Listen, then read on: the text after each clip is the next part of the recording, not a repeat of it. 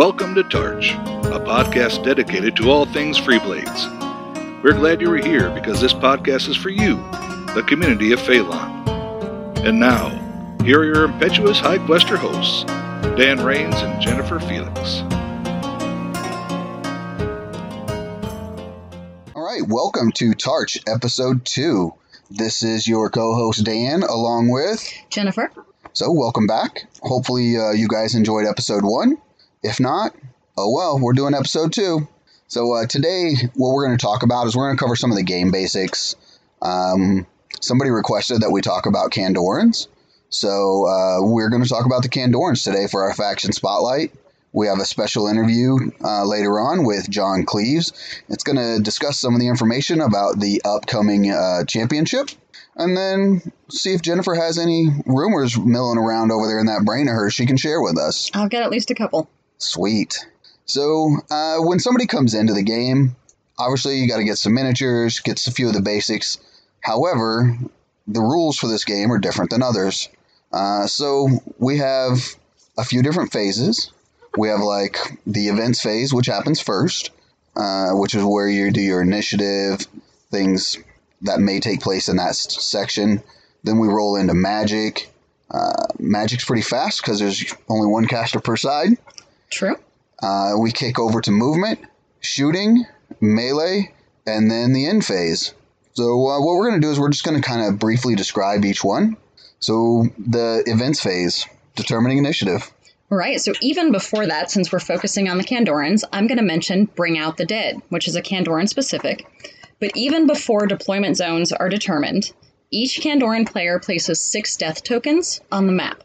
The tokens need to be six inches away from each other and twelve inches away from the table edge. Now, after that, you're going to figure out who has which deployment zone, which side of the table you're starting on. And then you're going to determine initiative, which is a D ten roll. It can actually be a crit. It has to be ten over the other player's roll. So if I rolled a four, I'd have to roll a fourteen for that to be a crit. Yep. Uh, one note on tokens that I had mm-hmm. clarified this week on the Discord is that tokens are to be no larger than twenty-five millimeters. So that way somebody doesn't have some Candoran death tokens that are the size of a hubcap and they're putting them on the table. Right. And a little later, we'll get into what they use those death tokens for, and you'll see why the larger they are, the more overpowered they would be. Yep. Um, so if you do score a crit uh, on your initiative, what does that actually mean for the player who got it? All right, so usually the first player deploys all of their models first. You are allowed to have one that you attempt to delay so that you have one that's available to react to whatever the other player might do. Every level of crit, which is every ten over, so if I had rolled a twenty-four to your four, that would give me two additional models I can attempt to place on delay for a total of three. And I believe also there's another part to, that you can actually make the other person go first if you get a crit on there. Right. So you could decide, depending on if you're maybe more defensive or it really matters which target you go after, it might be to your benefit to play second. Yeah. So we've gone through that. We figured it out. Um, we want to put a model on delay. All right. So don't we have to pass a discipline check? You do have to pass a discipline check. And here's the fun part. If you fail your discipline check, of course, there's a side effect to that. And that is that your that model is now on hold. So it cannot move this turn, but it can still react. So say someone is charging you, you still have the option to countercharge, but you can't of your own initiative move, go engage and pick a fight. Oh, so it's a little risky. It can be. Well, let's just not fail some tests. That's always the best. And then we kick it over into the magic phase. Uh, the player who has won initiative gets to activate their caster first. Uh, so all of your spell casting is done before movement, before shooting, and everything else. So it's it's it helps you set your stuff up at times. Absolutely. And there's also the thing where if you cast magic, you cannot run this turn. So if you choose to cast magic, which a lot of times I don't on the first turn because there usually isn't going to be a melee fight as slow as my Haradelens are. Yeah, because we both play Haradelens and it's like, yeah. oh, run to the fight. And Candorans, you're going to find, are about the same movement speed. So it is possible that on that first turn you decide to skip magic and go ahead and run. But it is important to note that if you do cast magic, you can only move your speed, not a run action. So that would also prevent you from charging. It does. but it would not prevent you from maneuvering into melee and engaging. Absolutely not. You However, you just won't get a charge bonus. Right. All right. Um, magic users uh, have an ability that no other models in the game have, and that's called C A R. That's your caster ability rating? Yes. And that's the dice that you're going to roll to determine whether or not your spell is successfully cast. And I think pretty much across the board that is a D ten? Mostly. Um, I believe the more cool is an exception to that, the demon caster. Is he a D twelve? I believe he's a D eight. Yeah, I remember somebody being D eight because I played against demons. Yeah. And so that must have been where it came from. Right. But yeah, generally speaking, you're going to be looking at a D ten. And spells are a target number two unless otherwise listed.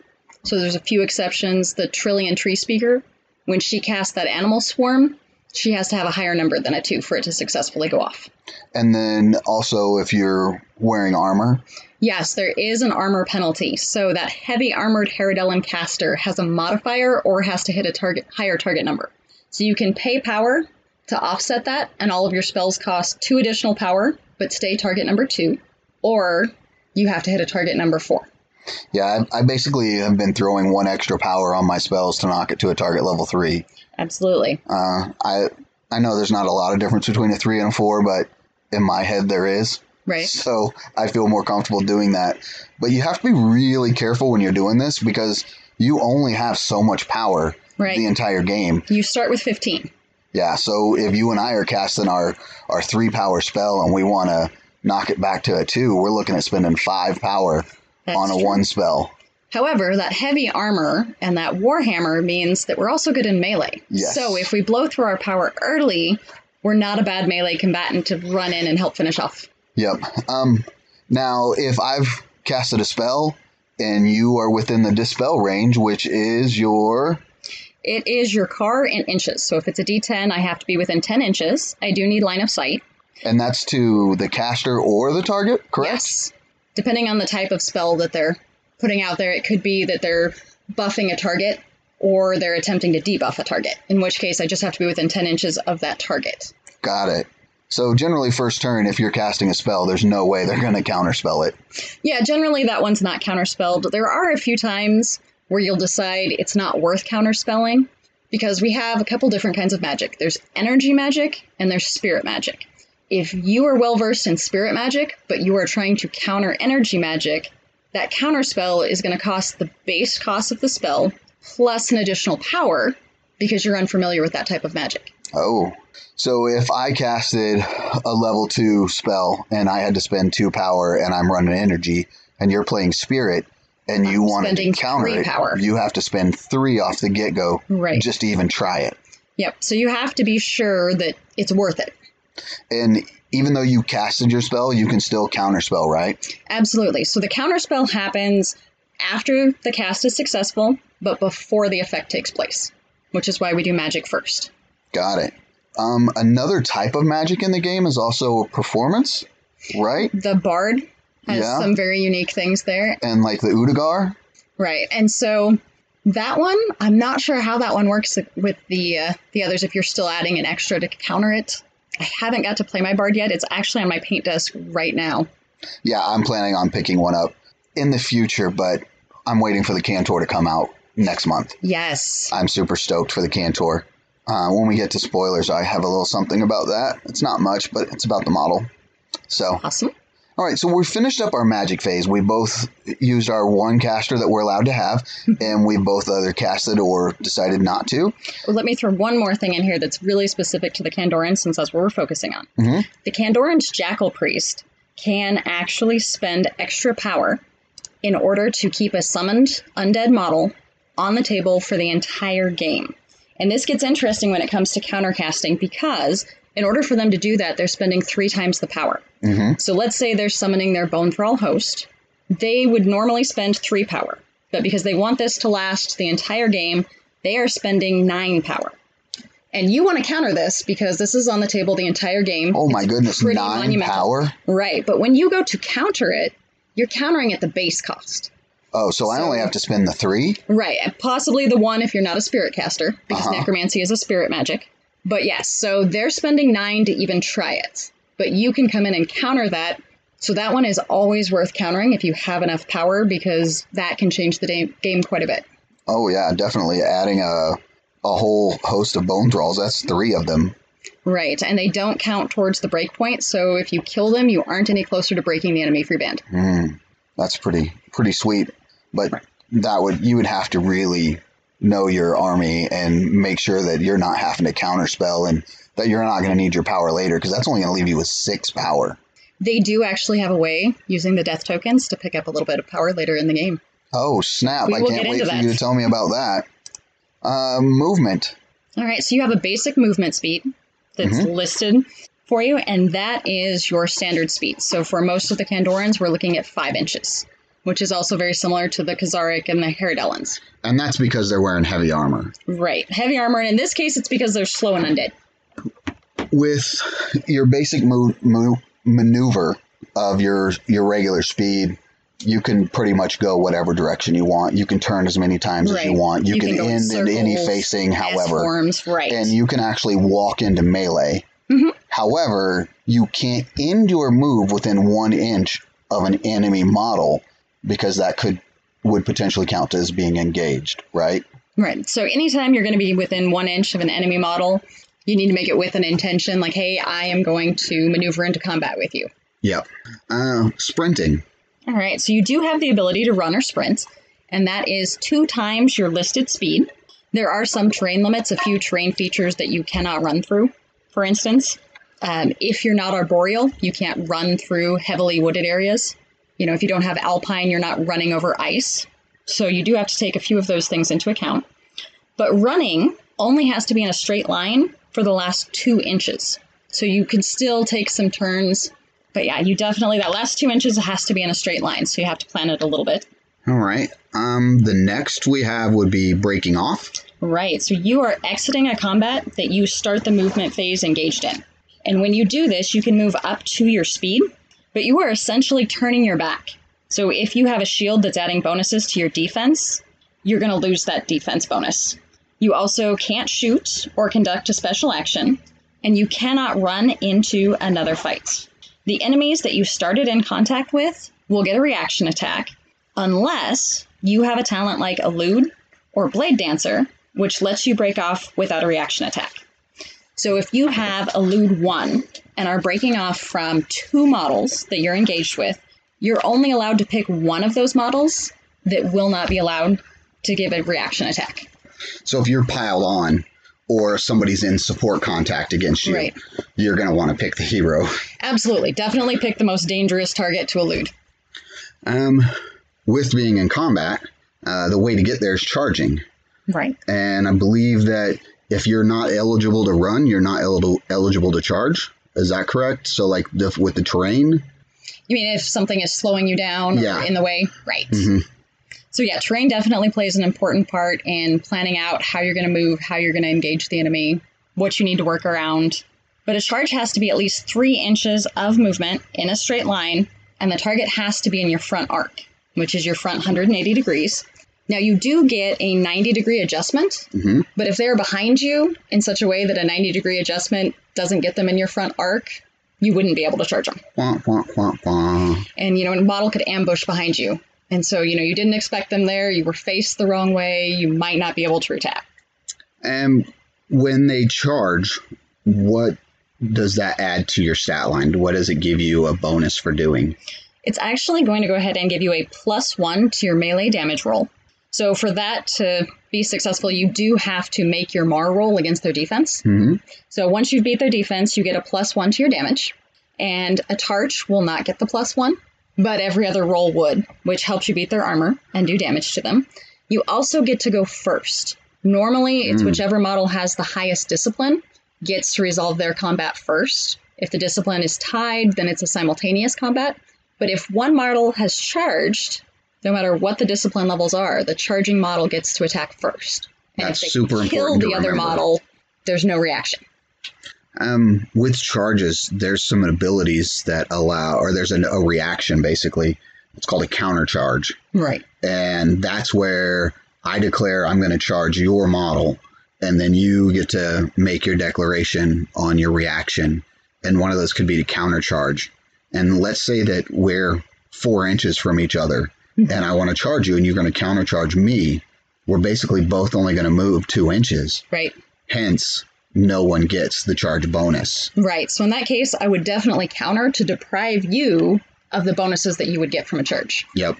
But if we were both, if we were seven inches away and we charged and you countercharged and our speeds were relatively the same, we would basically meet in the middle at three and a half inches. Right. And we would both get a charge bonus. So it would be a simultaneous combat with both sides getting to do their entire attack before deaths were taken into account. So that's where we would kick into. Would it be like, they? oh yeah, they both attack completely, then they both die at the same time, or they both live Possibly. at the same right. time? All right. So it's like running into each other head first. Right.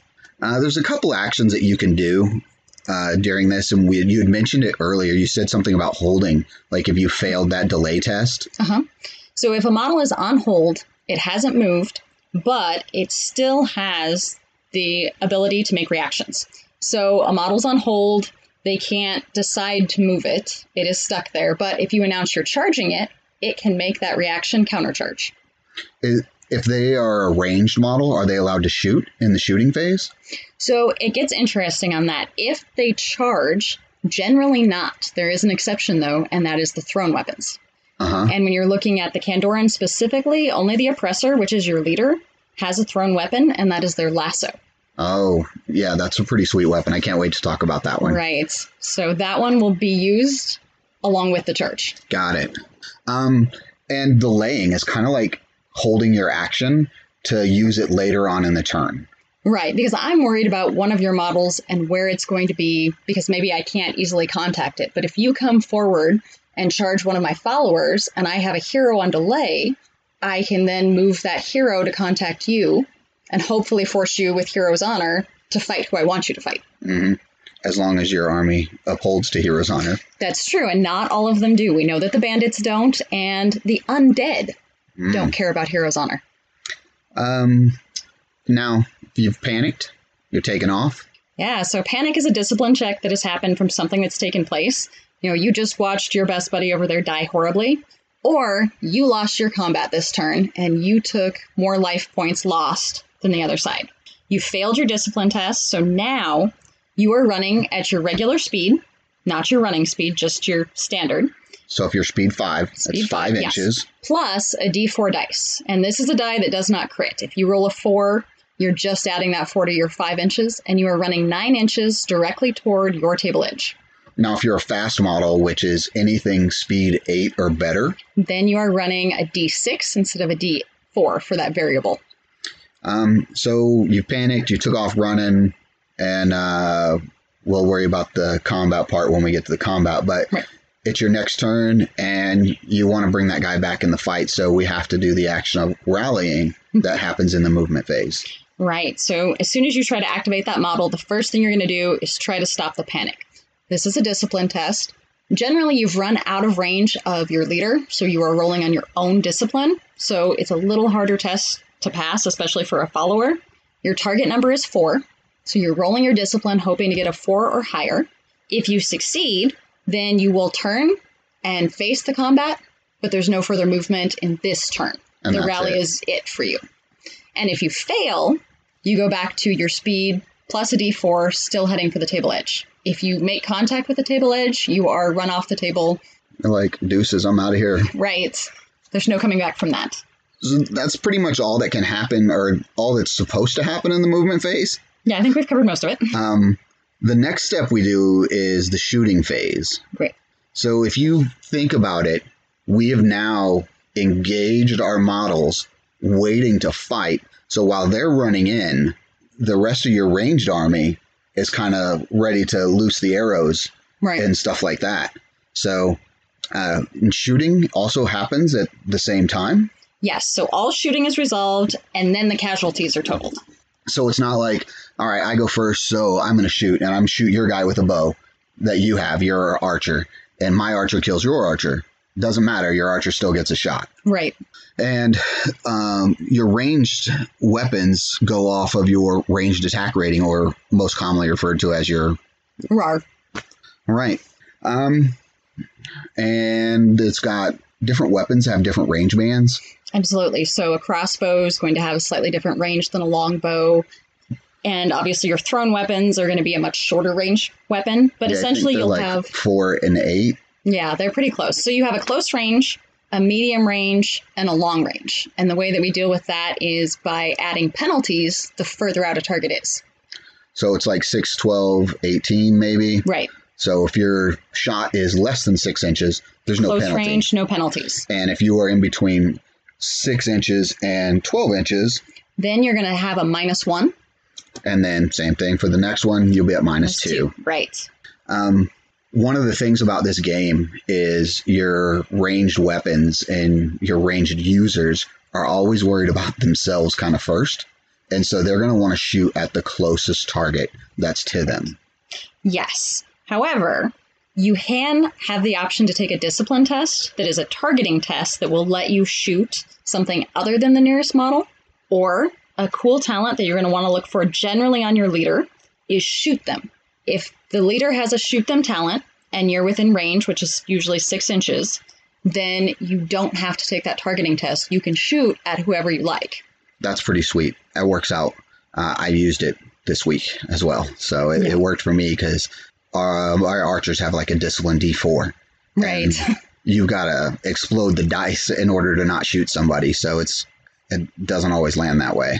Yeah. And, it, you know, they'll maybe make sure that a hero is always the closest model because it's the least likely to be killed if the shot goes through. Mm-hmm. But you really want to shoot that follower that's just a little behind them because that's more impactful for you. To kill a model, take it totally off the table. Yep. And you can, if if you check the where we're at in our phases, we've done our movement, so we have models that are engaged. Right. And when you're going to shoot, you can still shoot a guy that's engaged. Absolutely. And you want to talk about a modifier on that one. It is a negative four. Oh, snap. And if you miss, you can hit anybody in that combat. So there is a chance that you actually end up shooting and killing a friendly model. That would be a bummer. It would be. And I personally am very averse to shooting into combat, but I play some people that just don't care. I um, was fielding a model this week, and I'll talk about it later, and I shot into combat twice. And it, it worked out for me both times. But if it was my regular archer, nope, not a uh-uh, because we, our archers are D six R A R. Right. And so if we're shooting a your average model that has like a defense three, we're needing a seven. So I've already got to explode the dice guaranteed in order to make a hit. And right. And I think that's why I'm personally so averse to it. But there's a lot of better archers out there. You get into some of the Trillian hero archers, and maybe it is worth it in those cases. Yeah, I, I definitely found it worthwhile this weekend. It's good. Uh, so we've established all of our shooting. We've removed our casualties. Uh, we've taken our morale tests as we've needed to, because if someone dies, uh, depending on who they are that dies and where they are and their range to other models, they could have to take a panic test that would kick off, and you would follow the basic rules for the panic that we just talked about in the movement step. Right. So we go over to melee, and this is where whose turn it is is really, really important. Yes. So your melee combat is resolved first if one model charge, that model has top priority. They're going to go first. If both models charged, it's simultaneous. If no one charged, you just maneuvered into a combat, then it's going to go on your discipline. Um, you'll use your M A R, which is your melee attack rating. Uh, you roll whatever die that is. Mm-hmm. This can also explode. Yes, uh, it, it can, can spike.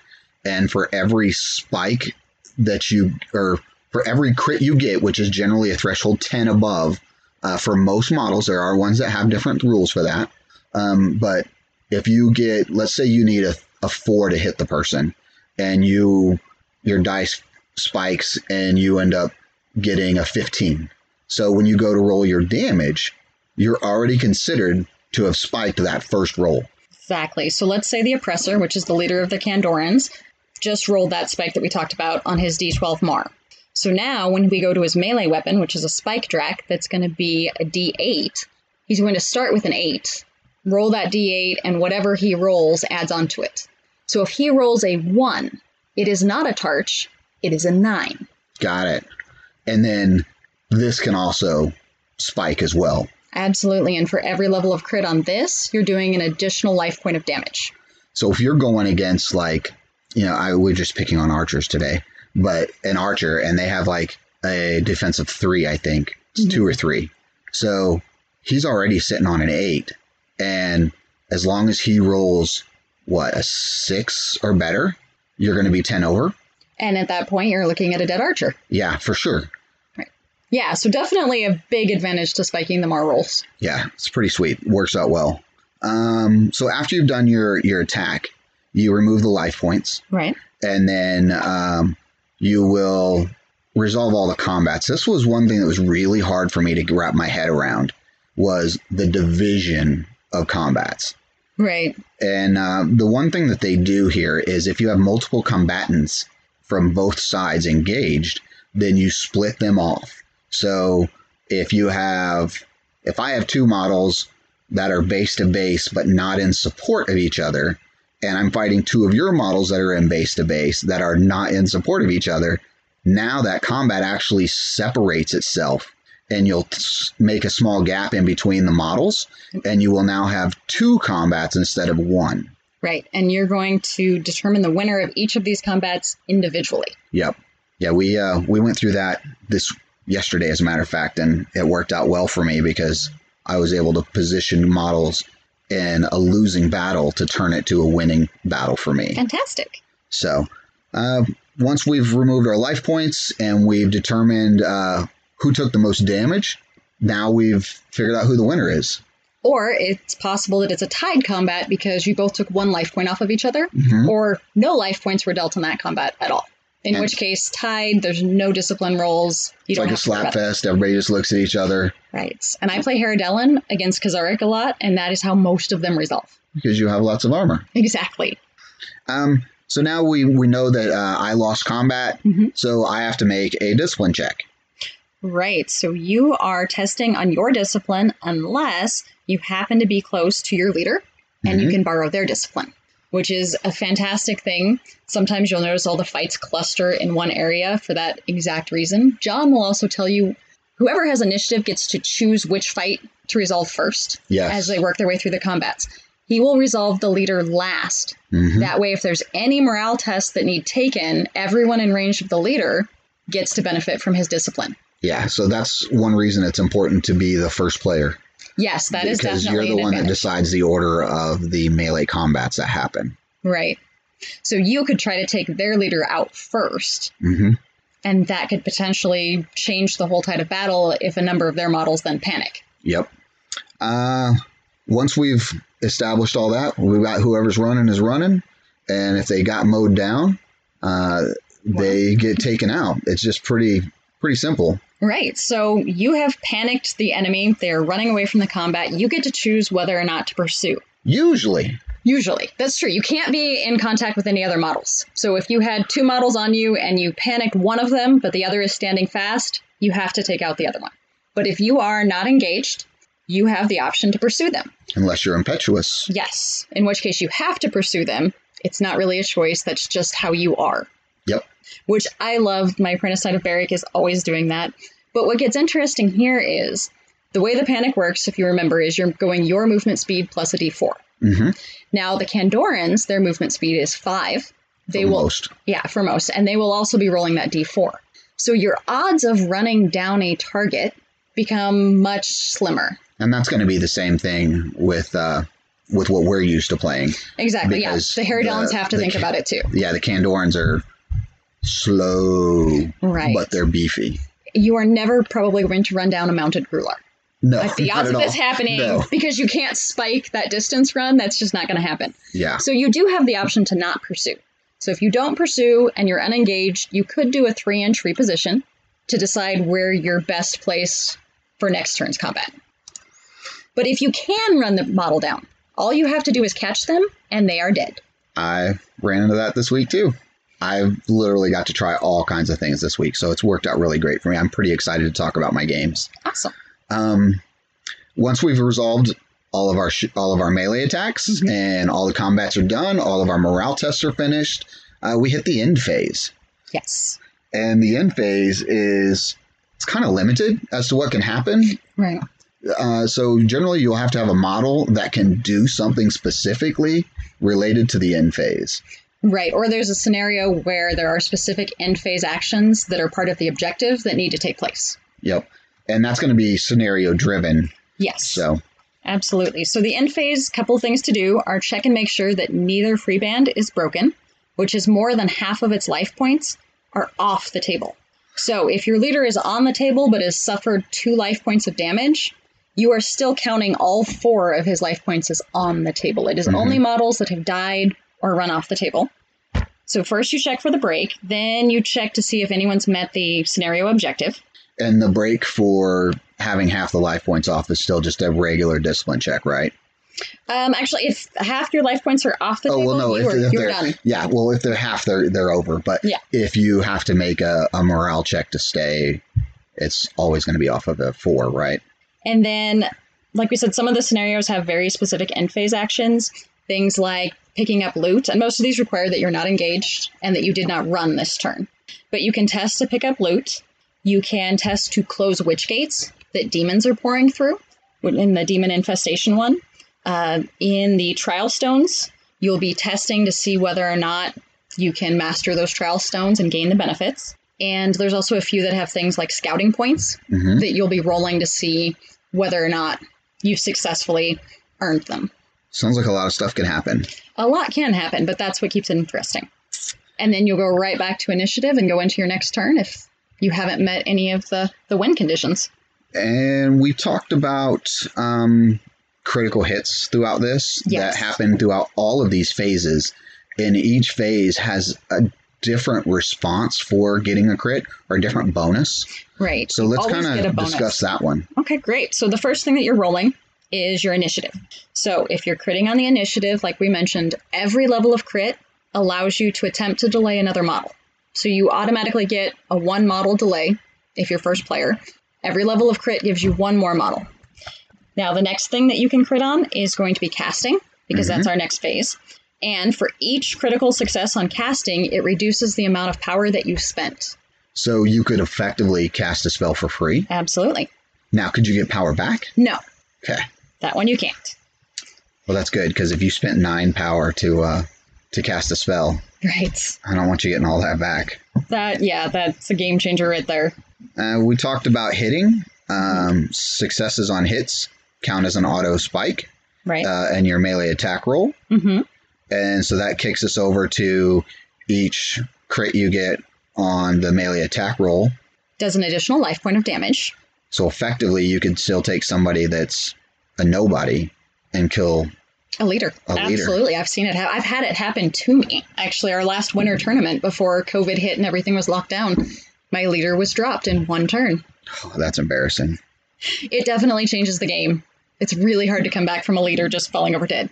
Yeah, that that would probably ruin my game. Right. There's panic and mayhem and yeah.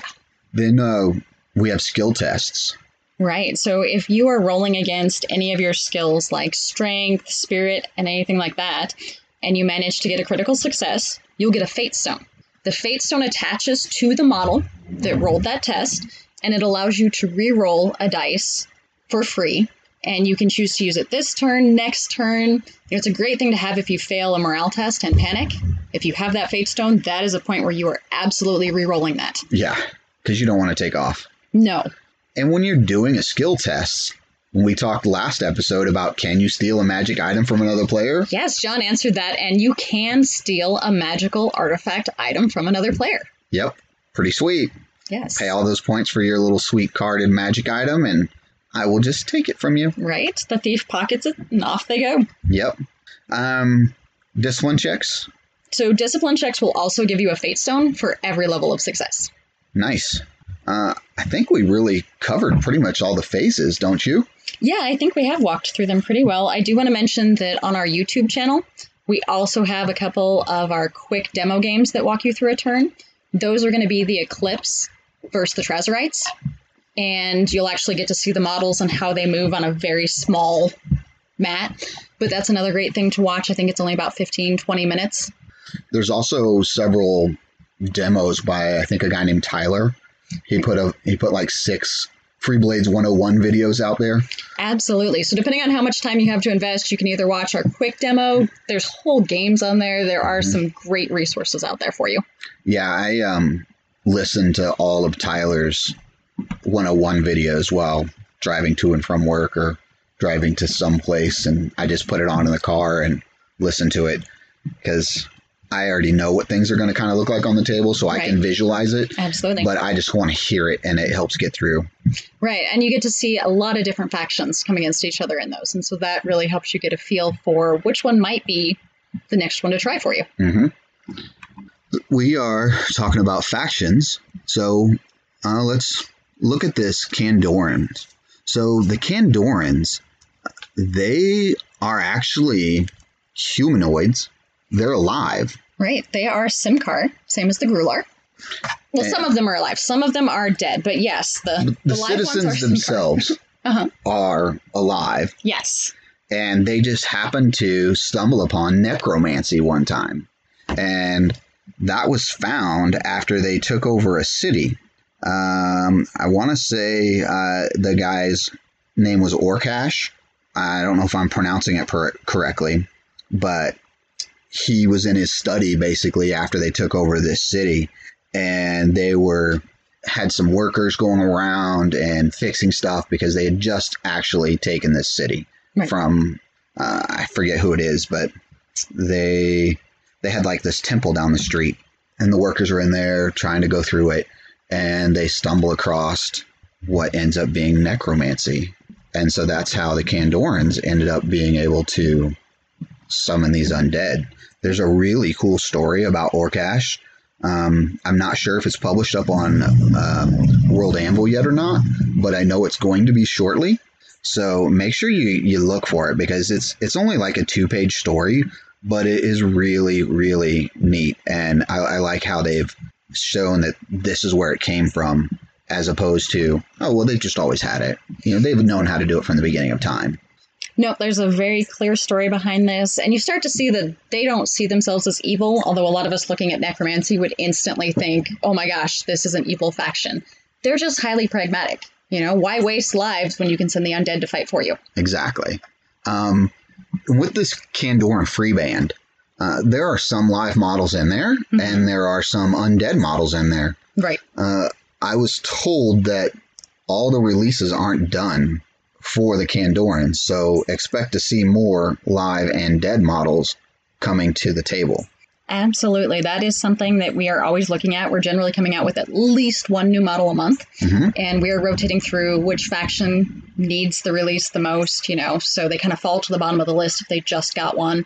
There are a few things that affect that. If somebody decides to sponsor a model, obviously that's at the top of the list. Mm-hmm. We want to make sure we fulfill that commitment as soon as possible. So if you're just dying to see another undead, you can definitely get a hold of me and we can sponsor that and get that on the table. But yeah, definitely look for that. It is something that we have planned. So was that pun intended? Yes. um, these guys, the Candorans, they are slow, mm-hmm. but they are beefy as all get out. They are. You'll notice that the live models, a lot of them have a Diehard on them.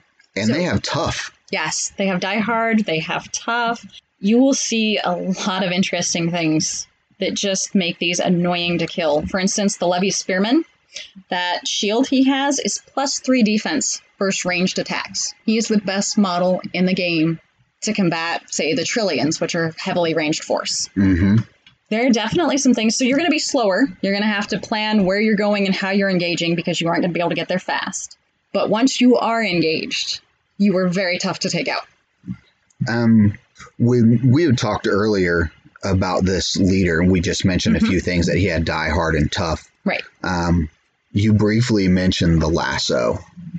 Right, because that is a thrown weapon. So it's a little bit different because the thrown weapon doesn't suffer any penalty for moving, but it does suffer a minus one for running. But for instance, your bow, if you're running, you can't shoot at all. But the thrown weapons you can absolutely use. And what he's throwing is actually a lasso. So if he is running at you, charging, he's also throwing his lasso on the way in. So he is getting both attacks off in a charge phase, which makes him very dangerous. So he could also maneuver his five inches mm-hmm. because maybe he couldn't see the model that he wants to charge. Right, he's got to go. So around he could maneuver kind of around the corner, and then at the end of his movement phase, he's within the lasso range of you. He can whoop you and pull you in. Right, because he does have pull, and he also has an entangle and a deadly on that ranged weapon. That so, is pretty sweet. Yes, the thrown weapons are very, very deadly. The Legionnaire for the Trazerites is actually the most expensive model and probably the best follower in the game. And he is basically throwing in a javelin-type weapon. And you'll see that same thing. And the Trillians also have some thrown weapons. But the thrown weapons just have that benefit of, because of the shorter range, they keep full mobility. With having the uh, Oppressor as our leader, he's not really the only human in the warband. Well, we have our caster. Right, the Jackal Priest. Uh, he's humanoid. Mm-hmm. The Levy Spearman is a follower. Mm-hmm. Is also alive. And your Wretch follower. The Wretch is a weird-looking model.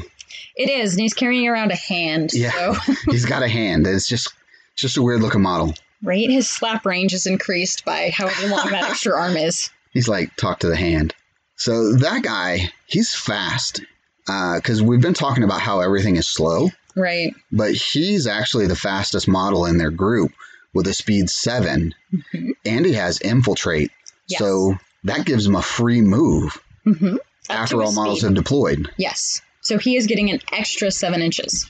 And what's pretty sweet about that is, if you remember, Jennifer talked earlier about these death tokens that were put on the board. Right. So this dude could effectively hit a death token first turn. Absolutely. And when he picks that up, the bonus that he gets is he gains a life point. So normally he only has one life point because he's a follower. Every death token he picks up adds one to that. So he could suddenly have two life points. So even if you shoot him and wound him, he's still there. He's an eight gold follower. Right. Super cheap. Mm-hmm. And there's six of those death tokens on the board. Right. That can be used for various things. And this guy can just sit there and pick one up and be like, ha ha. I'm so much harder to kill now. Yep. Um, the the Jackal Priest. Let's talk about him. Yeah, so he has some fantastic, unique things. That Deathbinder that allows him to bring any of his three undead summons onto the board for the entire game is just, it's crazy. No one else has this. Every other summoned model goes away at the end of the turn.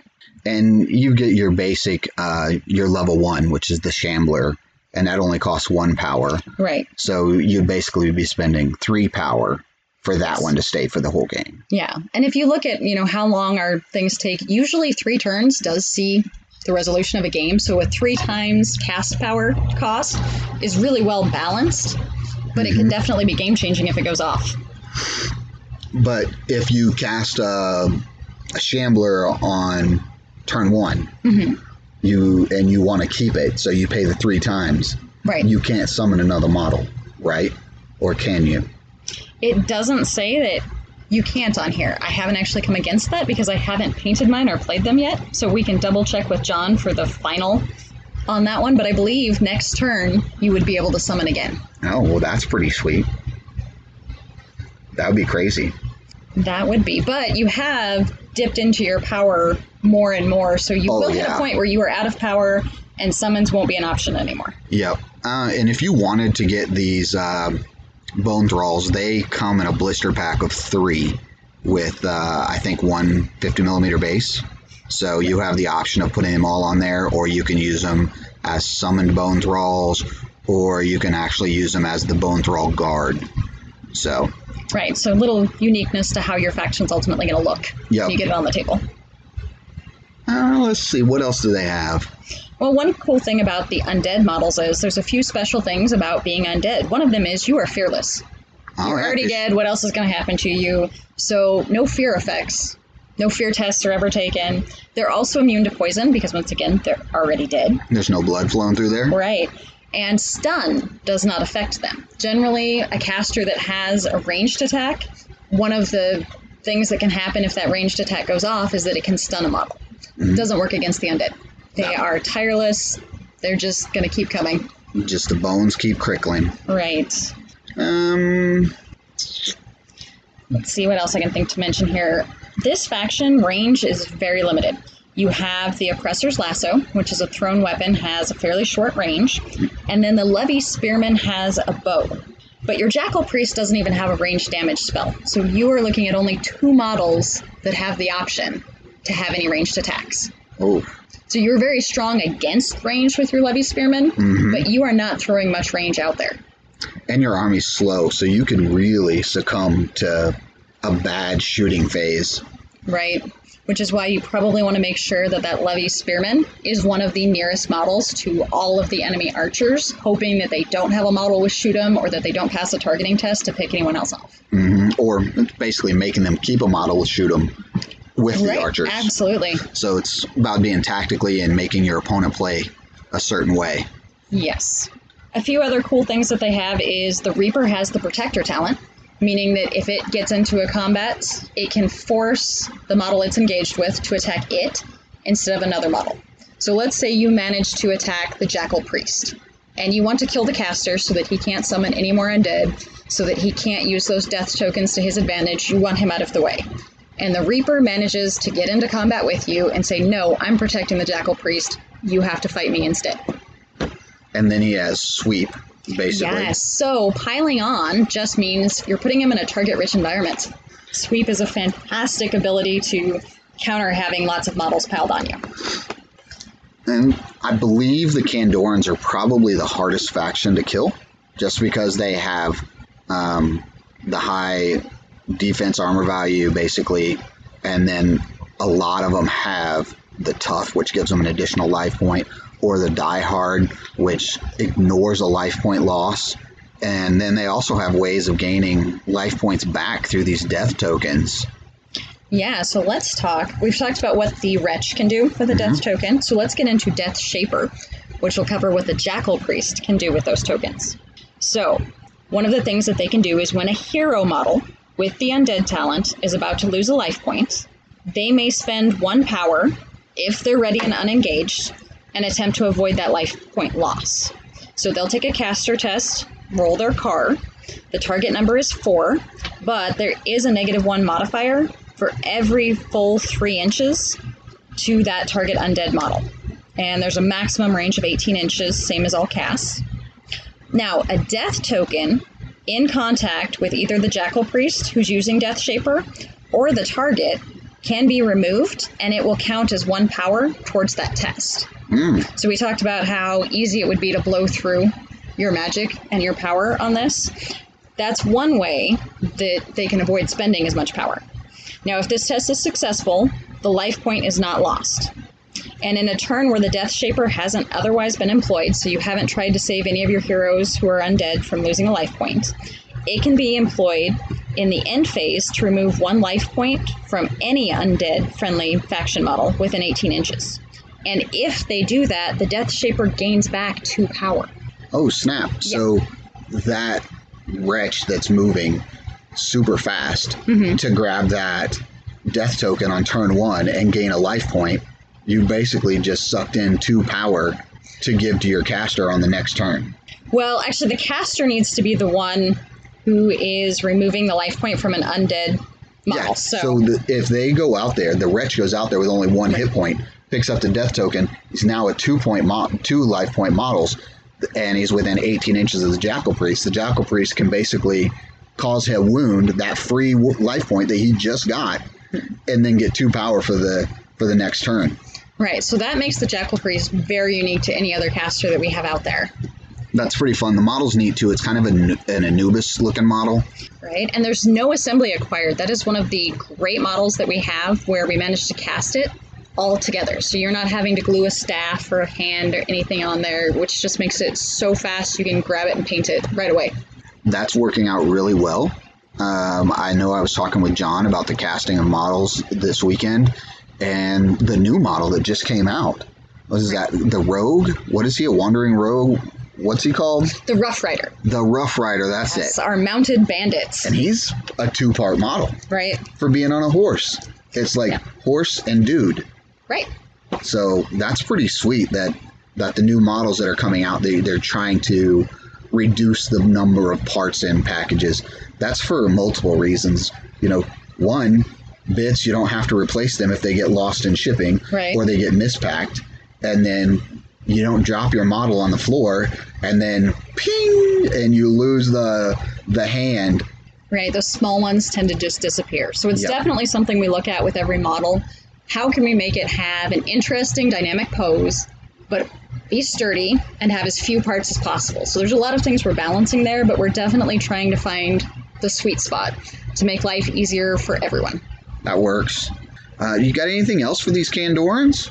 I think we've covered most everything. All right. Well, what we're going to do is we are going to cut over to our interview with John. All right. I'm here with John, and we are going to talk a little bit about the North American Championship tournament that is coming up. One of the interesting things about the North American Championship is that we have a large playership in Canada, and uh, they are super friendly, super awesome, and super competitive, turns out. Yeah. So, um, so I've met a couple of them at yeah, uh, at Adepticon. Adepticon, yeah, it's really where it started.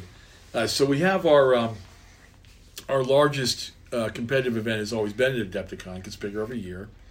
Last year, twenty-four people. twenty nineteen, twenty-four people, and um, there were enough Canadian representatives playing the tournament that there a lot of discussion took place after, during, and after the event about you know who was better, Canada or America.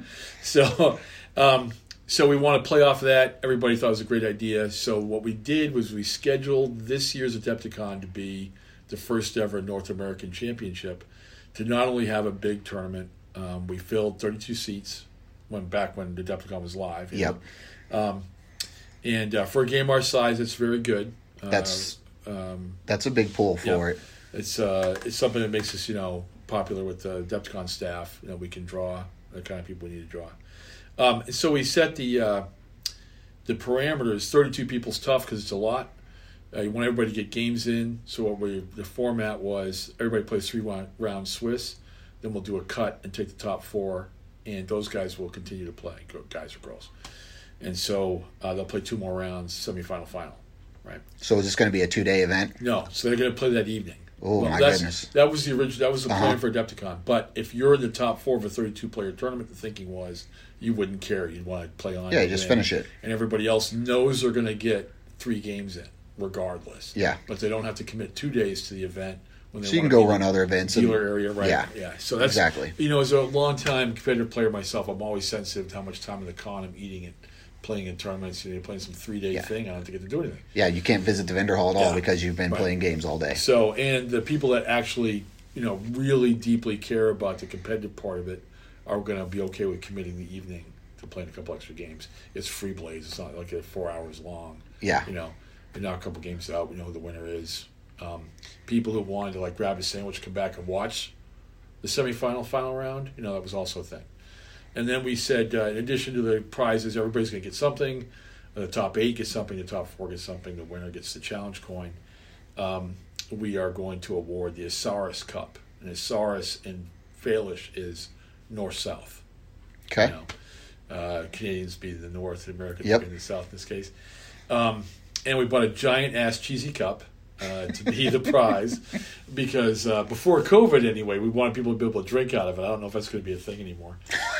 uh, so, so, and we didn't want to. We if we were going to give it to the players, the side that wanted to do whatever for a year, and we didn't want some big expensive thing. If it gets broken, we'll just get another one. You know, so yep, it's not some. Uh, it's not made out of titanium or platinum. It's not the Stanley Cup. No, it's not the Stanley Cup. Absolutely not the Stanley Cup. But it's cool. It's big. It's cheesy. It's awesome. It says the Casares Cup on it, and so we're going to do the same thing uh, because we couldn't do Adepticon. We aimed for the Michigan Grand Tournament, which is that same weekend. We're actually going to do this uh, up in Michigan because... That's October third and fourth, right? Right. That's the days of the tournament, correct. And that was also the weekend of the Michigan G T, and it was the last event that got canceled this year before it just got blanked because of COVID. Mm-hmm. Um, but also it was accessible to our Canadian friends. Yeah, because it's know, right across the border. Where it is. So, um, and we also have a very strong presence in Michigan. You know, uh, in terms of our uh, players and stores. And Didn't you? Don't you have like a free band that was sponsored out of Michigan? Is yeah, that the up there? Yeah, yeah, it was a group sponsorship led by the Michigan crew. Yeah, yeah, uh, they're awesome. I got a couple of questers up there. Got a couple different stores. Very significant presence. So that was can we and we went to the G T last year. And they had a, a sizable tournament, Freeblades tournament there. Um, you know, we went up and attended as you know, to kind of company reps. Uh, and so, uh, you know, we're already familiar with everybody there. Had a great time hanging out with the guys. So that was easy. So we aimed for that. That got canceled because of COVID. So we have a cup. We have a bunch of people who like, uh, you know, competition. We have uh, the guys, the Armitages from the Basement Collective made forty-nine inch uh, measuring sticks with North American Championship twenty twenty on it, you know, which are now going to be collector's items. Right. So, um, so we had still had prizes to give, you know, and we want to do something. You know, we didn't want to not do it at all. Mm-hmm. So we're going to have it, and what we're going to do is we're going to use Tabletop Simulator. Uh, and we've already had, through the help of some of our players who have been amazing about that, we've had uh, uh, a tournament already run using T T S. Um, and one of our Canadian friends, B J Lemire, set up all the assets you need to play, you know, the models and mm-hmm. the maps and the, yeah, loading it all in there, all that stuff you need to play the game. So we've already done it before. Um, I'm not personally familiar with it. I'm a. I'm I used a, it the other day. I downloaded it for the first time. The thought it was easy, and it was yeah. super easy for and me. We've had we've had a lot of help from our players, helping other players, you know, learn about it and do things with it. So, well, I'm not familiar with it. We we said, okay, we're going to do it anyway. Now that the Michigan G T's canceled, we're still going to have something. And so we're going to do a two, a two-day event, same format, three rounds on day one to pick four. Mm-hmm. Uh, and the top, we'll cap it at thirty-two. We're not going to get thirty-two. I mean, our, there aren't as many people interested in playing T T S. As yeah, it's a little different. It's, it is different. It's hard to get your head around, yeah. but... Yeah. But we want to give the people who want to play a place to play and, and, and have a good time. That's great. Because talking smack between Canadians and Americans... I don't think any other game company is doing a virtual event. I believe a few other game companies have said that they just canceled all their events for the entire year. Well, people who did people did events through the larger cons that set up an online capability like Gen Con. Oh, yeah. And there was like Adepticon right. and a few yeah. other groups that, yeah, that did them that way. Best. It's not the same experience, yeah. but they, they were trying, you know. So... Um, the people sign up for that. They're gonna. Uh, we have uh, folks standing by to help them if they don't know Tabletop Simulator. Get lined up. I've got a couple people helping me set up the terrain, um, so people are playing, you know, the same terrain per round. It's one of the advantages of T T S is that um, basically everybody's playing the same table because you're not at risk of having people play the same table twice. Mm-hmm. You can set up as many tables as you want. You know? Yeah. So we have that kind of set up by round. Uh, three rounds the first day, pick four. The four played a semifinal, final the second day, the fourth of October. Everybody gets a Basement Collective measuring stick. Everybody is also getting the Leanna's Bow artifact card. Oh, and not the new one that's just coming out? That is the new one just coming yeah. out. Yeah. Um, in fact, we uh, we made that. The story that's a little bit interesting, that I was talking about the Potters before, right? Mm-hmm. Ryan's now moved down here. And their mom, Linda, um, got a uh, backed a Kickstarter award level design a character, and she made what's going to be one of these Heroes of Phalon that we're going to be releasing on World of Phalon here later, called Leanna, uh, a Trillian archer, and she wanted that character to have a magic bow, so we wrote rules for it, and I uh, went to the I went to them and said, "Are you okay with us making this a game piece, something you can have in actually the game, and, and not only does Leanna have it, but other people could, you know, have the card, buy the card for their force, for their free band and play it." And they were like all over it. Yeah, sure. And so um, the cards aren't back in the printer yet, but we expect them to show up here in the mailbox any day. And so everybody will be getting one of those also. And so will the people that help us. Nice. The volunteers that are... Now that card is kind of out of sequence. We have a different plan for the artifact for Adepticon next year. Mm-hmm. So we're just sort of throwing another one into the mix. Like, nobody hates that. No, so, nobody. Nobody's going to turn away free stuff. No. And so we'll. So it won't be your only opportunity to get Leanna's Bow. If you're not a Tabletop Simulator player, that card will be in play as a promotional card for other events, and the questers will get them, and stores will get them to give out. You know, that's like, good. So it's not going to be limited to just you have just to play Tabletop no, no, to get it. No. So it's a first chance, um, and it's going to be the first chance for a little while. But there will be other opportunities to get it. Um, so. And we're printing a bunch of them. We're only going to give away twelve, fourteen of them that weekend, plus the guys that helped me, uh, help us run the tournament. Mm-hmm. But we, we printed one hundred, so we got, you know, we'll be giving them out for a while. And they'll come with a D nine. Oh. Um, it's a longbow that fires a D nine. The other rules it has, I have to wait till the third of October. Thanks. Sorry about that. So, um, uh, so people, uh, you know, join the event. Uh, they build their free band the same way they always do. They don't have the physical models, but they have to play by the free band assembly rules. They'll play three different scenarios. All the scenarios are from their rule book, you know. And they're will the scenarios be published ahead of time, or will they just be like, you show up today and then here you go. This is the scenario you're playing for round one. Nobody yep. knows what round two scenario is That's correct. until round two hits. Yes, sir. Okay. Yep. Um, the team is helping me, of course. Obviously, they know. Because but... we want the tables to be set to the scenarios, make sense, the objectives in the right place and all that sort of thing, but the uh, the players don't know. Um, and so, uh, and we don't, you know, we'd like to kind of stay away from, you know, people custom building. Their yeah, building games. a list around what they know is going to be there. Particular scenario, yeah. Sometimes we tell them in advance because we need uh, help with terrain or whatever. But in this case, you know, it's just, just going to be a little bit of a surprise. Although all but one of them are from the standard list. And so there's four four out of the five from the standard list, and there's only ten. So you could probably so you're going to be playing most of them. Yeah. Um, and we're not going to have a, you know, a, a tournament with both skirmish and warriors to them. I mean, there's some things that you can do to kind of get at least a, a probability that you're going to know a couple of them going in. If that's really important to you. Um, not sure what else there is to tell you. We'll, we'll obviously have to mail the prizes out, you know, the stuff that people get. Yeah.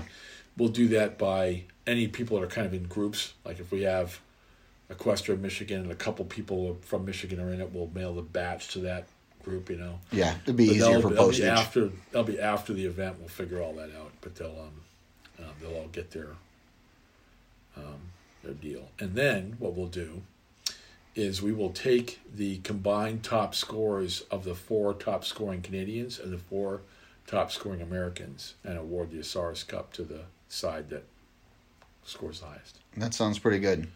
And and the first you, Asaris Cup. We'll the first one. Year, yeah. So you plan on this event being uh, annually at Adepticon? That's the current plan. Okay. Yeah. So, yeah, Adepticon is all minis all the time. Right. So it's just... Yeah, I mean, it's like Gen Con is way bigger in terms of turnstile, but it's not a miniatures-focused event.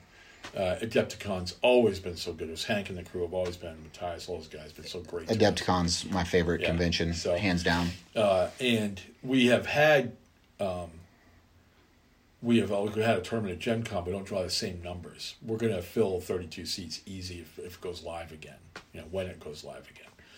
Um, we won't probably get to that level at Gen, at Gen Con for a couple of years. And then ReaperCon, we're going to be more focused on the role-playing aspect of the game company. We'll do Freeblades, mm-hmm. demos, and all that sort of thing, but there'll be Bright Sword at ReaperCon also. So and for those that don't know, ReaperCon is down in Texas? Down in Texas, North yeah. Dallas. Yeah. So um, focused on the, you know, the company Reaper.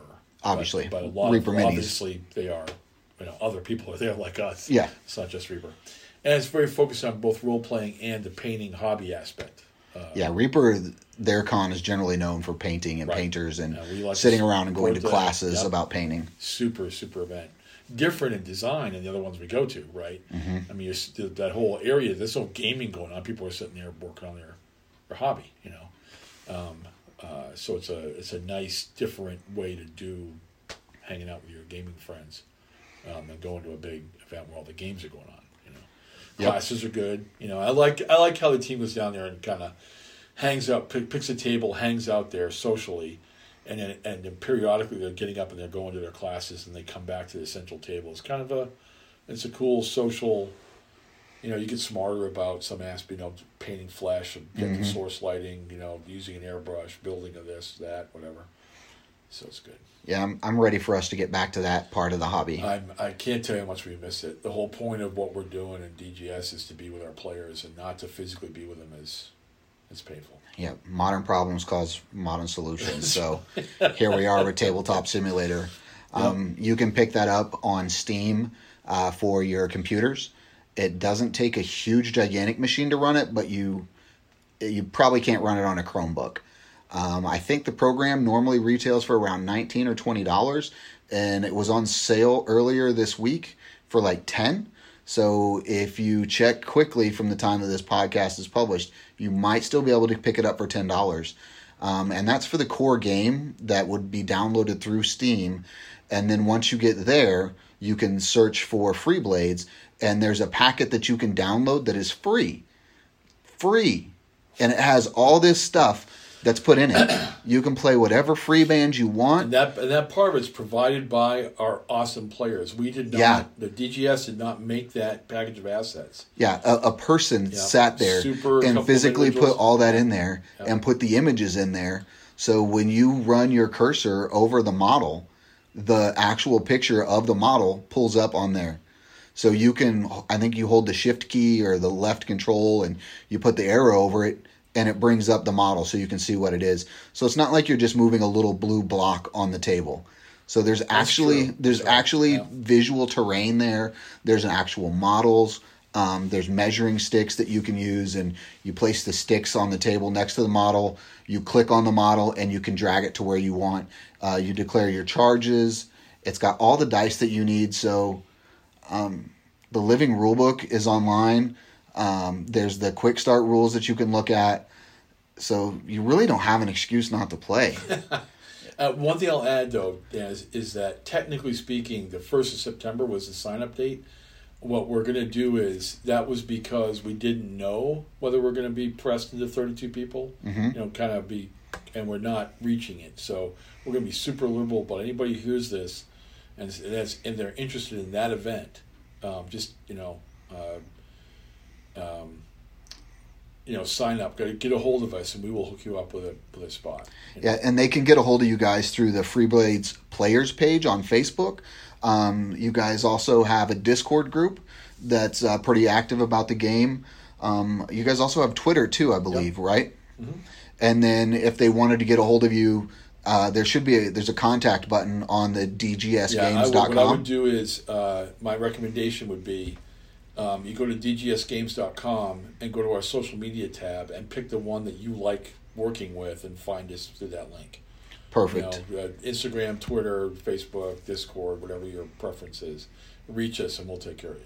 you know. Awesome. Well, thanks, John, for your time. I appreciate it. And uh, hopefully we'll get a few more people to sign up for the event off of listening to us chitty we'll chat. Put it on, we'll have it on Discord where people can come in and take a look at it while it's happening, too. Nice. All right. All right. Well, with that, I'll let you uh, get back to what you're doing. Thank you. All right. Now that we've heard all of that, um, there's a few things I want to pass on.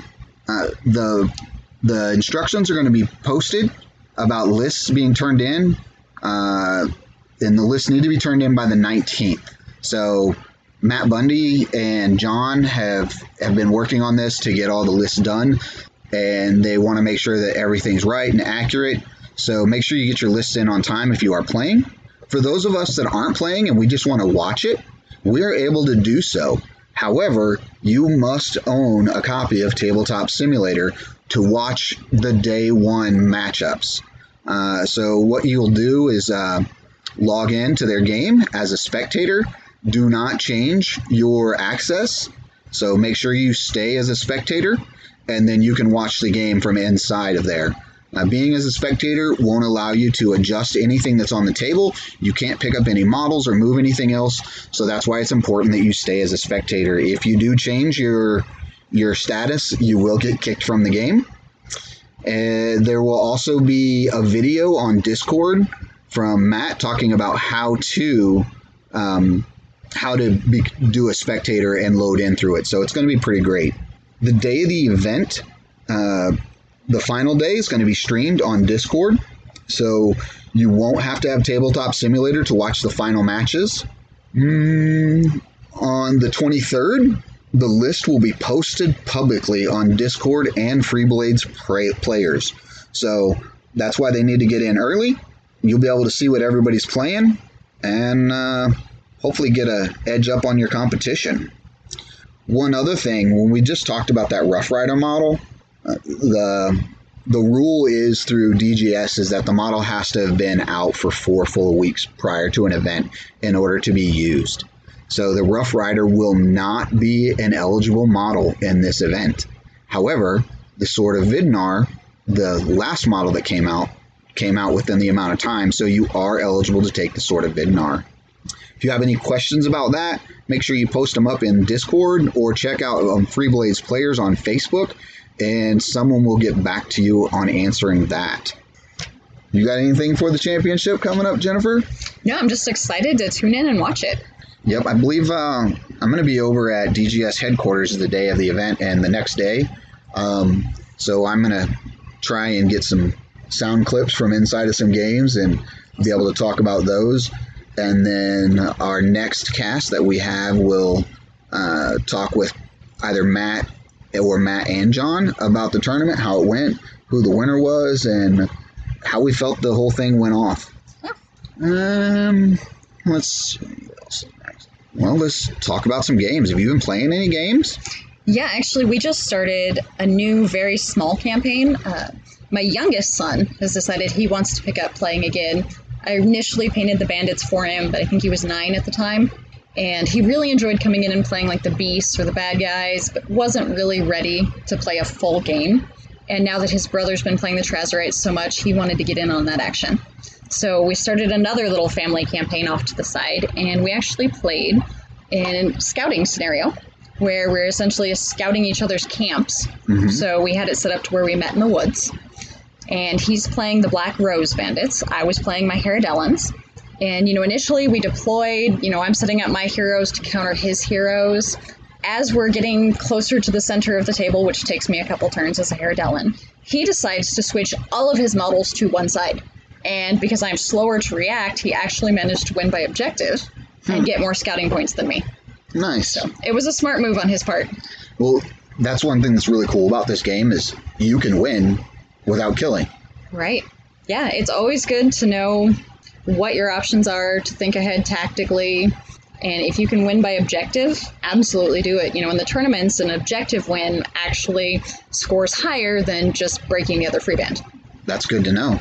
Uh, any other games this, since we recorded last? Uh, that's the last one I played. You know, I oversaw another one where my husband and my older son played against each other, exact same scenario, since, you know, essentially it's a campaign. Mm-hmm. And that was fun to watch. We were watching the Grular versus the Trazerites, so two very fast ones. It was actually over in two turns. Holy smokes. Yes, my son rolls incredibly on the dinosaurs. I blame it on my fantastic paint job. He wanted them all like Jurassic World, but those dinosaurs are deadly, so they actually beat the Grular. You're going to have to post up some pictures of those guys. Absolutely. So we can see them up, up, up there on Freeblades Players or on the Discord page. Um, I had a birthday this month. and on Happy my birthday. Thank you. And on my birthday, I spent it with John um, playing Freeblades. That's may sound pathetic to some people, but that's actually what I wanted to do. And so it worked out for me. Went out and I played my Haradelens against John, and Uh, he knows that I've shown some interest in the Chakram. He asked if if uh, I wanted him to play the Chakram, and I was like, yes, most definitely. So that way I could kind of learn what the Chakram could do and see. Yeah, get the lead designer to play it so you learn all of the little ins and outs. Yep. So he uh, he helped design a list that I've put together for the Chakram as well, and he played that list against me. And our scenario was one where we had to look at the other person's objective on the other side. Mm-hmm. Then you had to roll based on how far away you were, like for minus one for every full three inches. That's the exact same scenario we were playing for our yep. campaign, so yeah. Yeah, so we were playing that. His army's faster than mine, obviously. Yes. And there was some water and stuff on the table, so his chakram could move through without problems. And then he got to place a, a water marsh thing down that he could ambush some one of his models from, and he picked to place one instead of placing two, so that kind of limited where I thought he was going to ambush from. And uh, I put two muster archers over on that side, and they're they're not really good, but no, I put them really there. Weak followers. Yeah, so I put them over there, and I uh, was hoping they would shoot something down. And then he used the alternate leader rule and had a shellback for his leader, uh, which was just really stout. Right, and then he had a tanky. couple steel fangs to run some stuff. So long and the short, he ambushes with a with a Viperion, and my muster archers shoot it down on the way in. Which is amazing, because that's essentially a light cavalry, and you know historically light cavalry is very good at harassing archers oh and shutting gosh. them down. Yeah, John was like, I can't believe that just happened. So I critted one and then hit the other, and the crit spiked, and I ended up doing enough damage to kill it as soon as it came out and was on his way in to, uh, to charge. That's so, what's so amazing about the dice being able to crit. It can take yep. the tactics of the game and throw some luck in there, and you just never know. Yep, I needed a five plus to hit. I rolled a five and a six on D six, and then killed it, and John's like, no way. So I went ahead and we, because I wanted to learn how things worked with this, with the Viperion. Right. Um, we paused our game, and then said that the archers didn't kill it. Right. And then we let out the, the Viperion come in, do what it's supposed to do, and kill my guys, and then run and follow up, and and then do its re removing. And so it was really neat to be able to see how all that works. And we were able to just pause our game kind of right. to do that. And then obviously once that was over and we figured it out, the archers went back and the Viperion didn't. So I was pretty happy. Absolutely. But we're going through, and John is just racking up the objective points, and there's no way I could get to him. So I'm like, I just have to beat him to death. That's Absolutely. the only thing I can do. So I've got my Apprentice Knight of Varric, your favorite. Yes, Impetuous, run in there with that great axe. Sure enough. And then I casted Frenzy on him yes. to give him an extra oh. attack. Yeah. And so he charged in, and then I had a, su- a support Spearman charge in right behind him. And uh, the... I don't remember whether it was a Spearman or the the Varric, but we jacked his shell his uh, shell back up, caused like two two wounds to it, and then he failed a, a morale test. Wow. Yeah. So awesome. So the shellback took off running, and the Impetuous uh, Varric chased after, followed him, and cut him down. Awesome. Yeah, it was pretty sweet. John was like, uh. See, you start to see how fun that Knight of Varric can be. You don't necessarily get to control everything he does, but when what he does works, yep. it makes for a great story. Yeah, and I knew he was going to be really hoss because of his charging in with Bull Rush, and I wanted to give him an extra attack so he could try and do as much as possible. Absolutely. That's where, really, those Varanic rights give some fantastic buffs, and that was the perfect one to use in that instance. Mm-hmm. And Bull Rush, for those of you who don't know, when you are charging, you get to roll your dice twice and pick the highest one. Yeah, it's it's pretty sweet. So uh, I ended up beating John on my birthday. Perfect uh, birthday present. Yep, it was good. And then uh, yesterday, I went out there and I played against another guy named Mike, and he was trying out his Udigar. And I adjusted my list a little bit mm-hmm. because I just picked up a Stalker. Yes. And I painted him up. And so... the Stalker is an ally, mm-hmm. but with the Haradelens, he's actually a trusted ally, so he's like part of the faction. He's like one of the bros. Right. So he fits right in, and he gets all the bon- benefits of being a Haradelen. Um, so I got him out there, and I got my... So I had to ditch the the Varric, the Apprentice Knight of Varric, and I had to lose a Thresher in order to fit the Stalker in to my list. But the Stalker brings your shooting game up to a oh my gosh level. The Stalker was just fire. So I pick his caster, the bear chick. Mm-hmm. I don't know what she's bear called. Mystic? Yeah, it's an awesome model. I love the model. And uh, so I made that his quarry. Right. And we go around. He he does really good about locking us into hand to hand. And uh, my questing knights were just the M V Ps of the game. The questing knights of Silva. Sylvia. Yes. That uh, defense six, I think. Right. That's a big shield that they are holding out oh there. Oh, my gosh. It is very good at helping them defend. It's amazing. Those guys just held everybody. They're also lucky.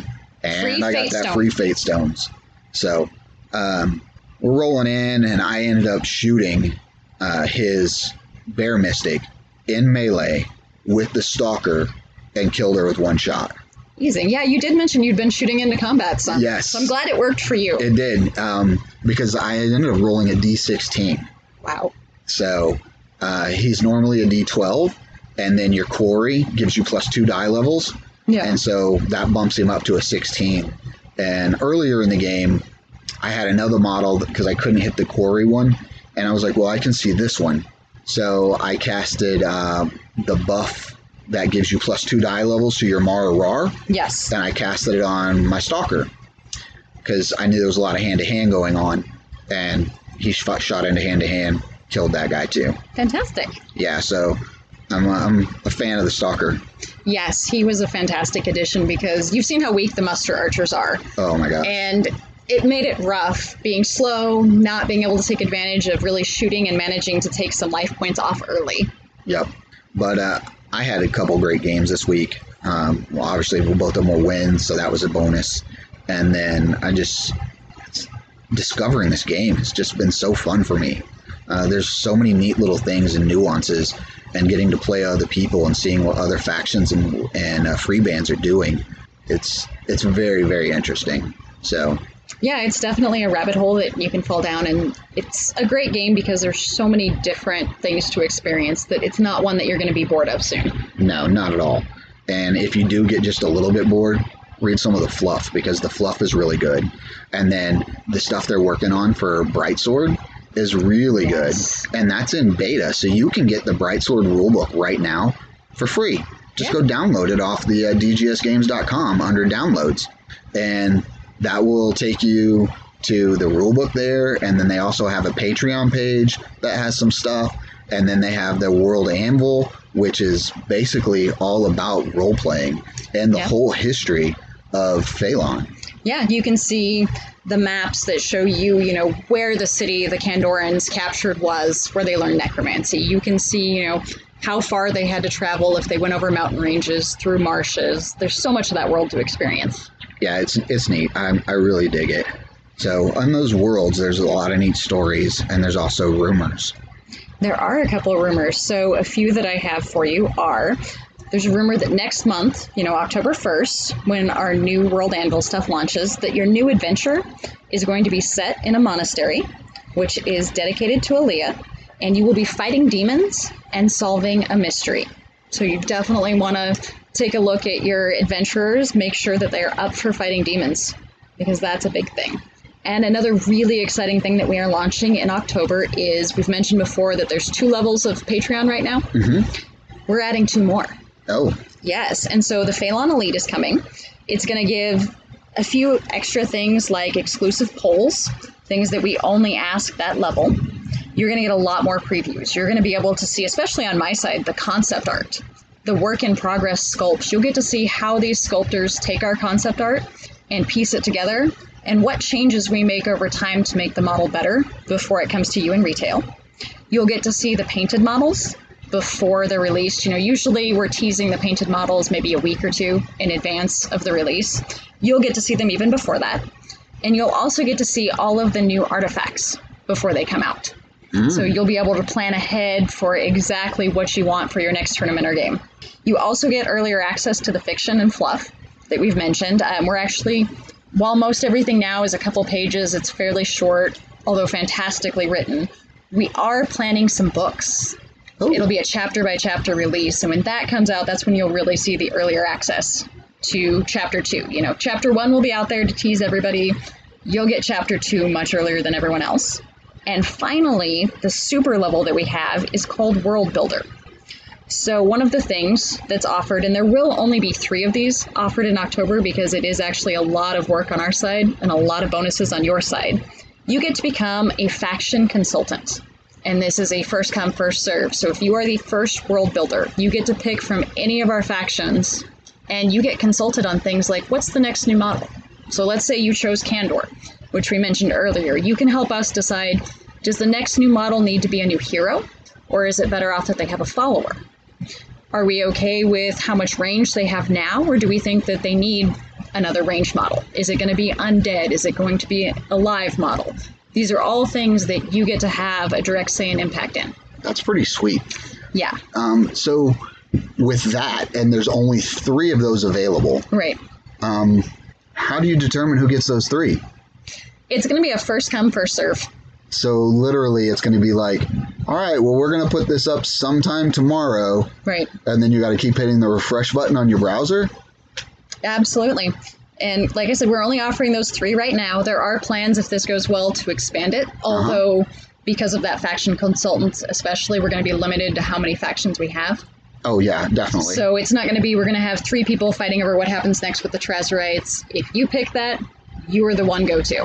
But there is more factions coming out, because we've talked Look. about the Coronas. Right. I believe no relation sixteen to the coronavirus. Right. This faction it's has been planned different. forever. It's There's no nineteen in the name. There's no cure. But it is kind of interesting how that is going to play out, because I'm sure we're going to hear a lot about that when we show up at Adepticon. Yeah, it's so. Corona with a K. It is. And it is the Corona Moonsworn, a very important part of their lore is that they, you know, worship the two moons. So just, you know, a happenstance that the names are close, and I'm sure we're going to hear a lot about that. But absolutely. So at that point, another world builder could come in. Yep. And help sign on to make sure that faction goes a certain direction. You also get a personal habitation in Phalon. Now, depending on who you are and what you like, this could be anything from, you know, setting yourself up as a swamp witch to, you know, you want this gigantic manor house. Maybe you have, you know, well, I saw somebody city. posted on the forums, they said they wanted to be a fat merchant because I s- described a fat merchant. So, there you go. Right. I think that's kind of taken, given that those models are sponsored and actually based on the Armitage twins. So it's kind of hard to replace the Armitage twins. But absolutely, so you can decide, you know, you're going to have a whole merchant's guild can be your habitation. And we're going to help you build that. We're going to maybe put some art behind it. There's a lot of cool things that we can do here. So you can essentially create a whole module for Bright Sword off of this one patron.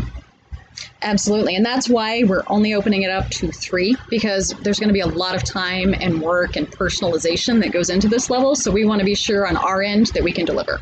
Yeah. And I, that's good that you're only starting with three, so you can limit it to make sure that it's it's feasible for everybody involved. And uh, we want D G S to be successful because we want Phalon to continue to grow.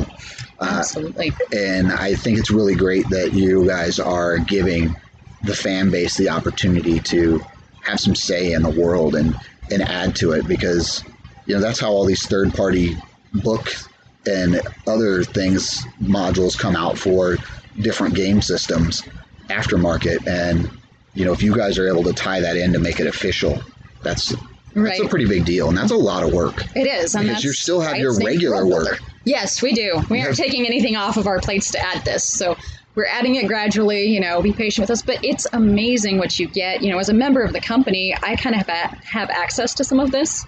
You know, I have a countess, Countess Jerica. She is part of the Haradelens. I have a county that I rule, and, you know, I have Starhold. That is my personal habitation. Nice. So you can't have Starhold. It's mine. Huh. But, you know, I kind of already got to live this, and it is just amazing because I can take this now and I can write a whole section on the types of horses that she breeds up there, because you have to make sure that the horses can handle all that heavy armor. And I can just pick out little nuances like that. I happen to be a horse fanatic, so she I would do something like that. She lives on a farm, by the way? Yes. Absolutely. So, you know, but this is something that I can do that, you know, no one outside of the company has had access to until now.